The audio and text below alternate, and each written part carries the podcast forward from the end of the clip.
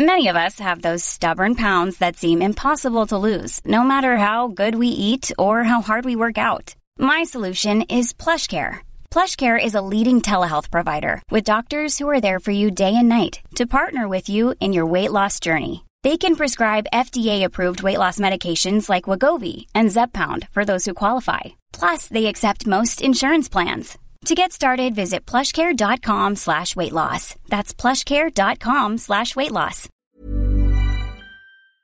My business used to be weighed down by the complexities of in-person payments. Then, Stripe Tap to Pay on iPhone came along and changed everything. With Stripe, I streamlined my payment process effortlessly. No more juggling different methods. Just a simple tap on my iPhone and transactions are complete. What's truly remarkable is how Stripe caters to all my customers' preferences. Whether they're using cards, Apple Pay, or other digital wallets, Stripe ensures a smooth checkout experience every time. Setting up Stripe was a breeze, taking just minutes to get up and running. From local markets to global retailers, Stripe helped me expand my reach and grow my business with ease. To learn how Tap to Pay on iPhone and Stripe can help grow your revenue and reach, visit stripe.com slash tap iPhone. Thanks to everyone who supports Daily Tech News Show directly. To find out more, head to dailytechnewsshow.com slash supports. This is Daily Tech News for Wednesday, November 14th, 2018 in Los Angeles. I'm Tom Merritt. And from Studio Feline, I'm Sarah Lane. And I'm Roger Chang, the producer of the show. Uh, Scott Johnson, usually with us on Wednesdays, is out sick today, so send him your well wishes. We hope he gets better soon.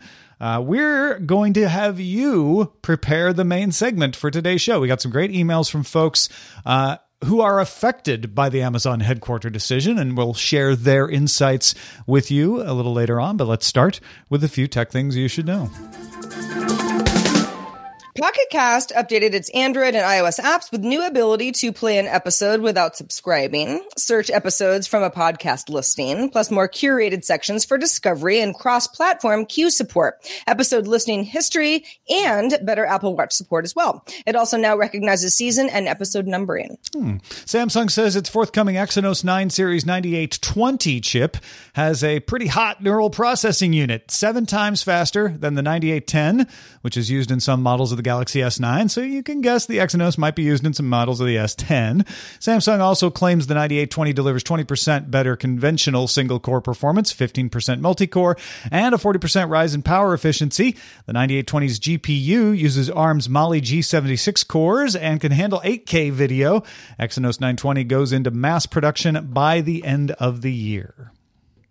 The Star in Malaysia reports that Netflix is testing a mobile only plan within the country. The new tier costs 17 ringgit or about US $4. It's about half the price of the previous most basic tier, which sells for 33 ringgits per month. Netflix confirmed that the trial is running in a few countries overall. Let's talk a little more about Intel's stick. Uh, Intel likes to make compute sticks, and they have announced the Neural Compute Stick, the NCS2. It's a thumb drive with a self contained neural network running on a Movidius Myriad X Vision processing unit, uh, VPU, if you will. Uh, it lets users train machine learning systems locally. So, as long as you have a Linux system with a USB 3 port, plug this thing in. Uh, they even have a picture of somebody with a USB uh, USB extension where they plugged in multiples of them, uh, and then you can use it for your machine learning projects without having to rent space in the cloud or buy expensive machinery. And the NCS2 sells for 100 bucks from Intel. So this is going to be something very affordable for developers. All right. So, Tom, what's your best guess at how a developer would prefer this over something in the cloud? Because I'm just sort of, you know, if if it's if if if storage is of the utmost concern, this just has another layer of security, I would imagine. Yeah, it's another layer of security. It's convenience. It's not having to pay uh, for for the privilege to to use a cloud system. Now, now, granted, there's lots of of free systems out there for for doing some machine learning, but it just gives you full control. Uh, and and you can be offline. I don't know how much of a concern that is, uh, but I know having the the ability to make this more portable, put it in in your own system, uh, is going to be appealing. And and the only negative would be the cost. But at a hundred bucks, I'd be tempted to get one of these and play around with them if I had some time. Yeah, no kidding. So I, yeah, I, think this is going to be cool. And in fact, if there are any developers out there in the audience who think they'll benefit from this or or have already ordered one maybe uh, today, uh, send us an email feedback at dailytechnewsshow.com. All right, let's move on to something that is very cool.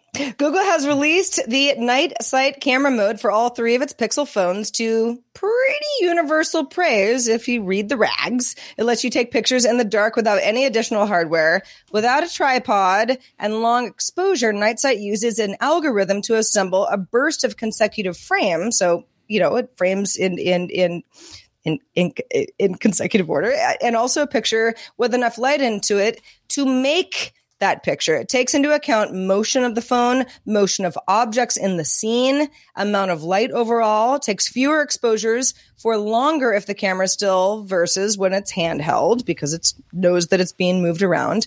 It's also trained to adjust color correction and white balance. There is a negative. Photos may not look like they were taken at night. It also doesn't deal well with la- with fast moving objects like cars or brightly lit objects. So there are some there there are some issues with this. However, the idea that being able to take a low light photo, which is difficult. I mean, even some the best cameras have have issues with this because the whole idea is that the shutter has to be open for longer, which means that things are more blurry. That's just sort of the nature of how photography works. To be able to put an array of photos together to make that low light photo look brighter is very very smart. Now of course uh, you know as as the verge points out in their article which is a really good uh, overview of of what this does it does tend to blow out a photo. So if you're looking for that kind of you know night alleyway type thing you might not get that. But you could say that about lots of different sensors.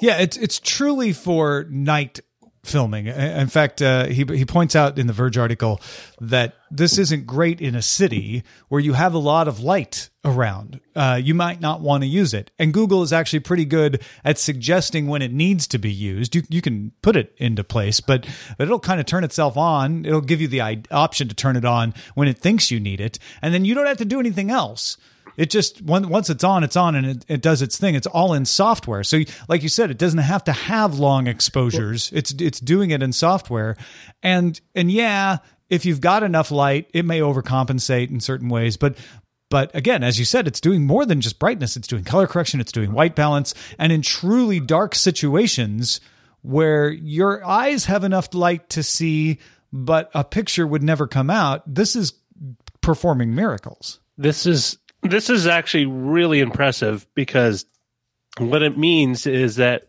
whoever makes, I mean, if if if Google's willing to license the technology to other Android handset makers, that means they don't need to necessarily give you the fastest glass. You don't need the the most sensitive, largest sensor, because essentially what it's doing is what for digital photographers do right now, which is they manipulate the you shoot in raw you manipulate the image afterwards to try to get eke out the best quality image out of the information you have. And what's really fascinating is they're taking the whole hdr concept. When you do an hdr photo you take one at a low exposure so you get all the highlights at the at the at the upper end. Uh, you take one in the middle as kind of uh, uh, your baseline and then you take one at the upper end where you get all the uh, all the all the parts of the image that are too dark to normally see and then you composite them on top of each other in order to bring out everything equally. And this is essentially just one step beyond that, where it does the same process where it takes a bracket photo of three or four shots and then it comparatively adjusts the image. So you end up with an image that looks. Uh, maybe not pleasing, but it's visible. Like you can see stuff. You can see someone's face instead of just like you know a tint off their glasses or or maybe a hint of an eyeball. Yeah, uh, and, and, and, it's, it's it's really really cool because as you said this is all in software and it's something that like hey you know what? This this they have a flagship phone but i can get the same technology in a in a you know midweight phone that does something similar So I don't necessarily need to buy the flagship phone because I want to be able to take a shot at a bar or something. Well, you're hoping. Uh, that, I'm hoping. you- you I'm would- hoping. Right now, you need to buy the flagship phone. Although, uh, to your point, Google released this for all three models of the Pixel.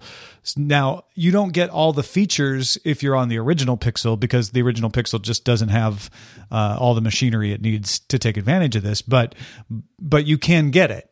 Uh, so because it's software, they're rolling it out to all their models, which is great. Uh, it's also, you know, I don't want folks to be confused. It's not just brightening and it's not just doing what HDR does, as Roger explained. It's also adding some machine learning. It can do that color correction. It can add detail. It can sharpen things.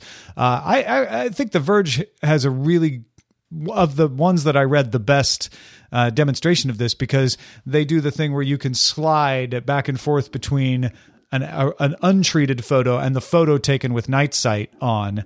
And with night sight on, it's it's a world of difference. Now, in a couple of them, you can see like, oh, it, you know, this bright object at night looks better without night sight. So you get to see both sides of it. Uh, but it's pretty amazing what it can do in in super low light situations. Mozilla has published a guide called Privacy Not Included that evaluates the security of popular holiday gift items. It's Mozilla's gift guide for what both to buy and maybe not to buy. 33 of the 70 products in the guide carry a Mozilla badge that says they meet minimum security standards. So, automatically being encrypted, automatic security updates, requiring you to change a default password if there is a default password, stuff like that. Really targeting Internet of Things. Product descriptions also include things like whether a device uses its camera or its microphone or its location services to track you. Uh, so, some of the ones with a badge are the Nintendo Switch, the Google Home, the Amazon Echo, Apple TV, iPad, PS4, Xbox One. Uh, this is not a bash guide. This is saying, hey, we look at the practices of these devices. We're not talking about whether you trust the company, but what do the devices do with your privacy? Does that meet our minimum standards? Kind of a cool idea. Yeah, it really is. It's also, uh, you know, if you if you look at the privacy not included list, it's nicely done site uh, and many products that I'm like, okay, I mean, was I worried about these? Not necessarily, but it's nice to get that Mozilla seal of approval, if you were. Well, yeah, especially okay. Let's take the Mycroft Mark One. Uh, it's a smart speaker. It's off-brand, but maybe I find uh, a, a little bit of a deal on it, right? And I'm thinking, oh, I might buy this for one of my relatives, my my sister or my my father. Sure, but there's less of that brand. Yeah, you know, I don't maybe know. you haven't worked with this company before. You're not totally sure, and Mozilla has done your research for you. Yeah, it's meets our minimum security standards. Okay, suddenly I feel a little better uh, about it. And if I want to dig in myself, it'll talk about what kind of encryption it uses, what its privacy policy is, uh, what kind of controls I have. You can you can dig into some of the stats there. Uh, it's at the Mozilla Foundation, mozilla.org. Uh, we'll have a link to it in the show notes as well. Go check it out. Sorry, I'm looking at this adorable alarm clock that I just really want now. Now we know what to get Sarah for holidays. Thanks, Mozilla. Yes. Was that obvious enough for you? Alphabet owned DeepMind's health division, including the Stream app for assisting doctors and nurses, will be transferred to Alphabet owned Google's Google Health Division. Hmm. The DeepMind Health Division has partnerships with 10 NHS hospitals to process medical data in the UK. The Stream app ran into controversy over its use of 1.6 million patients' data in Royal Free Hospital in London. Lawyer and privacy expert Julia Powles pointed out that DeepMind promised to never connect people's intimate, identifiable health data to Google accounts, products, or services and deemed the transfer trust demolition. DeepMind told the BBC that patient data remains under our N- NHS partners' strict control. Yeah, this is a tricky one. Uh, I I think it's a little bit of an overreaction to say it's trust demolition. I think the trust was already maybe demolished if you're upset about this. If you don't trust Google, you're not going to like health information being transferred to Google. And remember, there was a problem with those NHS uh, hospital data. Uh, they, they, they were uh, slapped on the wrist by the courts for not properly informing people that the information was being used, although they did not think it was being used irresponsibly. It's just the, that you needed to disclose it. It was it was anonymized and aggregated and protected yeah. in all the right ways. Uh, DeepMind is right that this is all under the hospital's control, uh, so it's compliant with the law. So, really, moving it to Google Health Division shouldn't be a problem unless you don't trust Google. Google. And you don't right. trust that Google's going to keep being a good steward of this kind of information. Yeah, it's just it, it makes you sigh, right? Because it's it's not that Google is going to do anything right. Like I can't, I can't really poke holes in what's going on here, but I understand why people would say, "Well, but why?"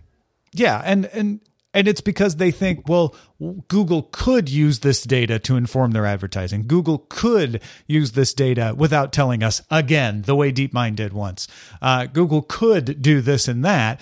And, uh, you know, I, I, think you can overrate this sort of thing, but the fact that DeepMind promised never to connect it with Google accounts, products, or services, I mean, Google can continue to say that, except that Google Health is a Google service.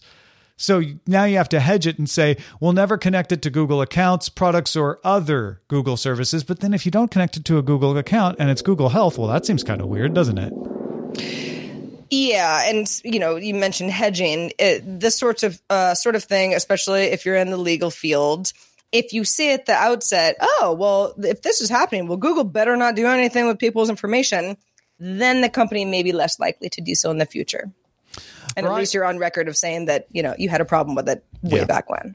Verizon announced its capital expenditures would decline and deployment of infrastructure would remain the same so in other words not increase uh, sprint and at&t have also reduced their overall capital expenditures numbers for 2018 the carriers attribute the declining investment to timing uh, saying like, oh, well, we just kind of finished some investment and then we won't be needing more investment until later. So it's not going to happen this year, uh, as well as more efficient technologies, uh, saying that new technology means we just don't have to spend as much to get the same punch.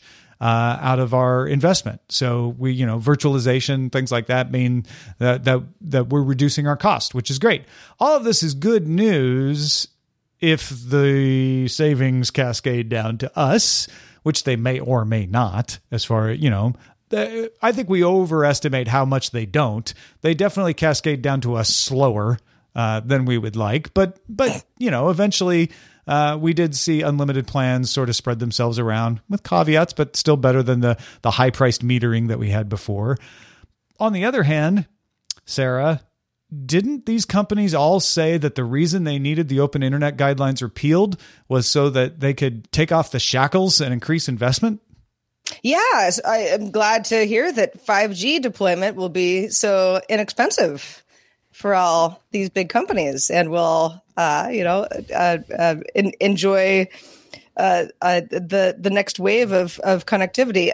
Yeah, I don't know, man okay I, I, think i think a lot of this is you know it depends on region and and if there's not a lot of infrastructure that that uh, verizon in this particular case is going to be uh, putting a lot of investment into over the next year couple of years sure okay but um, it it doesn't make a lot of sense to me based on how many regions of the world Hi, this is Matt and Sean from Two Black Guys with Good Credit. If you own or operate a business, whether it's a local operation or a global corporation, partnering with Bank of America could be your smartest move. By teaming with Bank of America, you'll enjoy exclusive digital tools, award winning insights, and business solutions so powerful you'll make every move matter. Position your business to capitalize on opportunity in a moment's notice. Visit bankofamerica.com slash banking for business to learn more. What would you like the power to do? Bank of America, N.A., copyright 2024. My business used to be weighed down by the complexities of in-person payments. Then, Stripe Tap to Pay on iPhone came along and changed everything.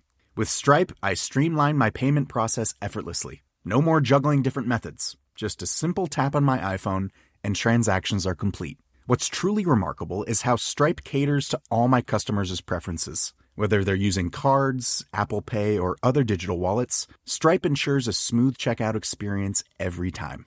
Setting up Stripe was a breeze, taking just minutes to get up and running.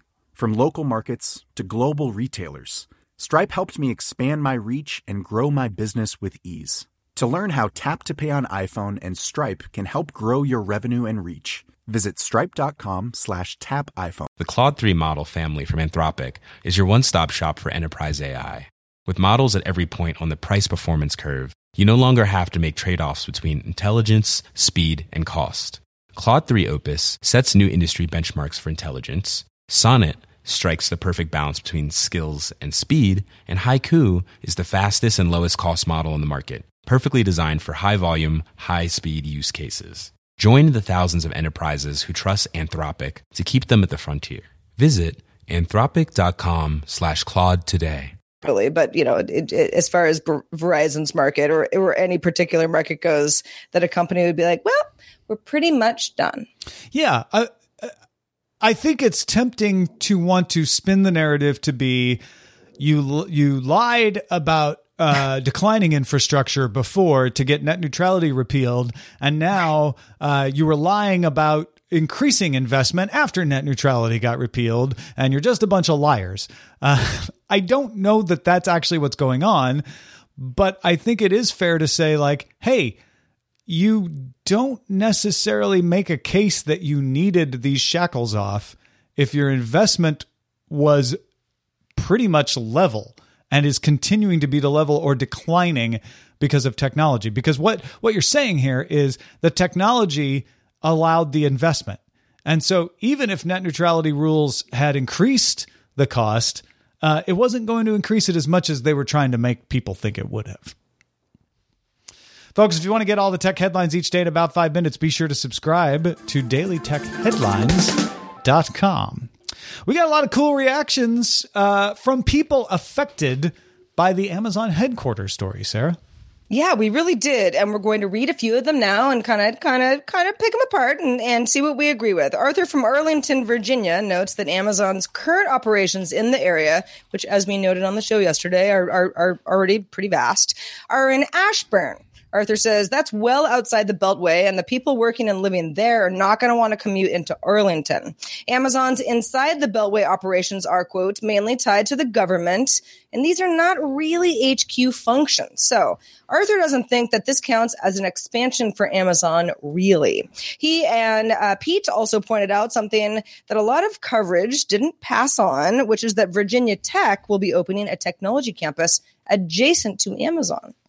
So, okay, th- these are these are good on the ground reports from someone actually in Virginia. I love this. Thank you, Arthur. Uh, granted, I think it's fair to say, okay, the folks out in Ashburn aren't going to be feeding into Amazon's current operations, but it is still an area that Amazon is familiar with and and was negotiating with. And I don't think they ever thought they would move the people in, but but it's it's a fair point. The inside the Beltway stuff, though, I don't know what Amazon is going to use this second regional office. It's not even an HQ anymore. It's a regional office for. My suspicion is that it probably will have a lot to do with the government cloud, Gov Cloud that Amazon operates. Uh, especially if they get that DoD bid thereafter, that will probably operate out of there because it's right next to the Pentagon. Uh, so I'm I'm less inclined to accede to to the inside the beltway not mattering because it's government stuff. I I, I think it really does.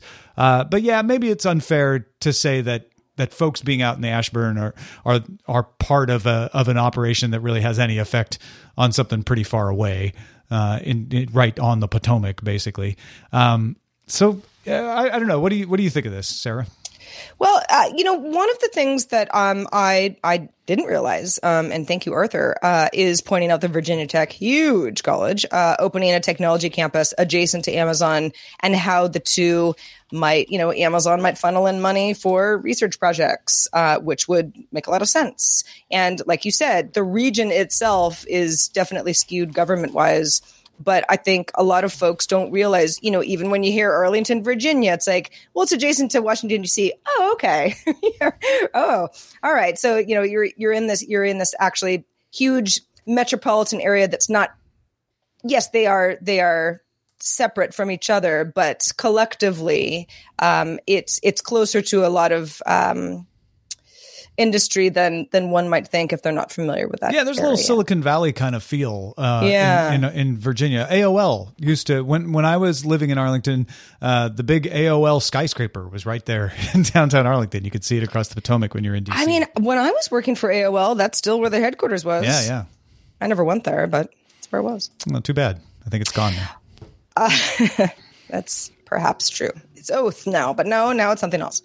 Paul in New York continued the Amazon feedback, noting that real estate developers are happy about this because of the glut of already unoccupied high end housing in New York was on the verge of causing a recession in the real estate industry, while local residents in Queens are likewise upset at the prospect of even more gentrification of the borough and further rises in rent and cost of living. Economic policies in New York are always a delicate balance between appeasing those two groups. Hmm. Paul goes on to say that the search by Amazon reminded him of searches to fill faculty positions in academia. Paul happens to work in the in the sector where they open it wide, but they usually know in advance who they actually want for the position. That's a great comparison, Paul. And I- I've been around, not even in academia, those kind of situations where they they, Yeah. they you know who they're going to hire, but they have to go through the motions to to keep it open just in case, uh, and then they end up hiring who they're going to hire. It's, it's you're right. That is very similar.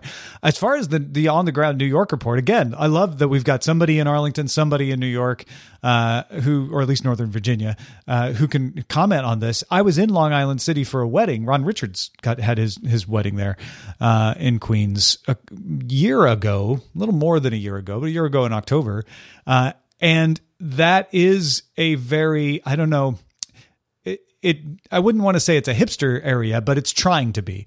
Uh, there are a lot of loft. It's a neighborhood that yes, and, it's seen a yeah. lot of development. And if that development isn't paying off, then yes, they're absolutely going to want to try to lure Amazon in because apparently some of the other folks in that area have been even downsizing and moving their their businesses out, their corporate businesses out. Uh, so yeah, this this kind of is ripe for the pickings for Amazon, the way Paul describes it, and is going to bring up those gentrification concerns uh, for sure.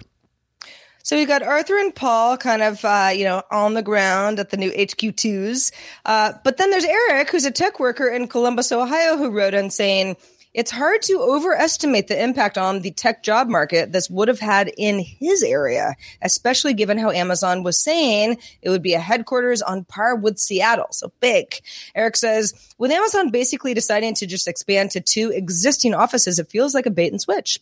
That Amazon was just using us to get better tax breaks for what it already knew it was going to do. I realized Columbus never had the best chance, but to come away feeling that you never really had a chance was where just being used hurts. Yeah, and this is where even though Arthur's right about Amazon's operations maybe really not being related in Northern Virginia, I don't know if that makes Eric feel any better. Uh, when he's like, well, "So you already had a presence there, and now you're you're going to go there." Oh, and even if you don't consider the presences that they had there, New York and Washington D.C. areas, uh, pretty obvious selections. And if you're Columbus thinking like, hey, maybe we have a chance, this would really help us. We've got a university, uh, we've got skilled workers. You know, this would really propel what is a, a thriving city to thrive even more and and and get us, you know, in the game a little more. I imagine Kansas City and a few other places feel the same way. Well, and again, the promise of 50,000 jobs, and that was somewhat vague, but that was, that was the number that got thrown out when, when Amazon said that it was, you know, looking for its, its new headquarters. Um, again, and, and as Eric describes, it would have made a big difference in something like Columbus, Ohio. It would have made a big difference in a lot of places. Uh, it would have made big difference anywhere, but there are certain regions where, you know, you, you, the, the, the job market would have, um, transformed the city. A uh, bigger impact for sure. Yeah. Exactly. So, so yeah, it just goes to show you, all you know, all the stuff, and and I think that all of the feedback that we got on this um, is is really eye opening and and and super appreciated uh, to remember how how things are different depending Yeah. on where you live. But I also think it really illustrates how strong Amazon is to you know be crushing dreams and and you know having people say, well, hold on a second, you know, you weren't even really being serious about the fact that you were going to come to our city, um, and and it's you know, it's the power of Amazon. I can't think of that many other companies that that would have such a big impact. Yeah, I, I love first of all that that we got uh, not just emails about this. We and we we got lots of emails with opinions, uh, but but emails from people who are there. Like I'm mm-hmm. in Northern Virginia. I live here. I'm in New York. I live here. I'm in Columbus. I'm in one of the cities that didn't get it. And here's my opinion. Uh, it, it's better than just hearing our opinions. We get to flesh it out a little with some perspectives from people on the ground. So thank you for that. Uh, I don't fault Amazon for picking these cities. Picking these cities makes sense. You are near Cornell in New York, uh, as as I, I think uh, in another part of his email, uh, Paul mentioned, uh, and as Arthur mentioned, you're you're right there uh, next to the university uh, in Virginia. so you know he and Petey both pointed out Virginia Tech is even expanding its campus there. That was one of the important things. you've you've got some you know some some infrastructure benefits to New York and and Arlington, and and I think that government contract business that Amazon is trying to build is absolutely why they picked that. Those all make sense. I don't think that Amazon shouldn't have picked these. I don't love the fact that they went around using other cities as bargaining chips on the one hand, maybe it's super smart, right? They got a better deal than they would have otherwise. But you also have a company in, in, Amazon that doesn't get a lot of the negative feelings that a Google or a Facebook get these days. And I feel like they may have burned a little bit of that credit. Maybe not all of it, but they burned some of it here. Well, Somebody who doesn't burn anything with us is a person in our subreddit. Thanks everybody who participates in our subreddit. You can submit stories and vote on them at dailytechnewsshow.reddit.com. We're also on Facebook. Hang out. Facebook.com slash groups slash Daily Tech News Show. Feedback appreciated in both places. Hey folks, uh, we are uh, in the midst of, of, changing things around on the Patreon. And one of the things you can get now, which I, I don't know if this makes a difference if you're not a patron, but if you are, you can choose whether to back us at the Good Day Internet tier or the DTNS tier for the same amount of money. Same money, but you pick which reward you want. The DTNS tier gives you just this show. If you're like, I want the show without commercials on Patreon with my customized patron RSS feed, and I still get my bonus shows or whatever else I get, then you can choose that. If you still want Good Day Internet, which has the pre show and the post show and us talking about uh, what kind of cough drop we are and stuff like that. Uh, you can still get that too. That that is there as well if that's your it's that's your deal. And I know a lot of you guys like that. Uh, so I'm very excited that that you have those choices now directly through Patreon. Uh, so go to patreon.com/slash pledges if you're already a patron and you can choose that. And if one of the reasons you've been holding off is like, oh, I just I just want an easy way to get the RSS feed with just DTNS. Well, now's your chance. Patreon.com/slash DTNS. Feedback appreciated. You know we love it. You help make our show. Our email address is feedback at dailytechnewsshow.com. We are live Monday through Friday at 4.30 p.m. Eastern, 21.30 UTC. If you can join us, great to have you live. Find out more at dailytechnewsshow.com slash live. I uh, hope you get better, Scott Johnson. We miss you. Back tomorrow with Justin Robert Young. Talk to you then. This show is part of the Frog Pants Network. Get more at frogpants.com. Diamond Club hopes you have enjoyed this program. Hi, this is Jannese Torres from Yo Quiero Dinero. From a local business to a global corporation, partnering with Bank of America gives your operation access to exclusive digital tools, award winning insights, and business solutions so powerful you'll make every move matter. Visit bankofamerica.com slash banking for business to learn more. What would you like the power to do? Bank of America NA, copyright 2024.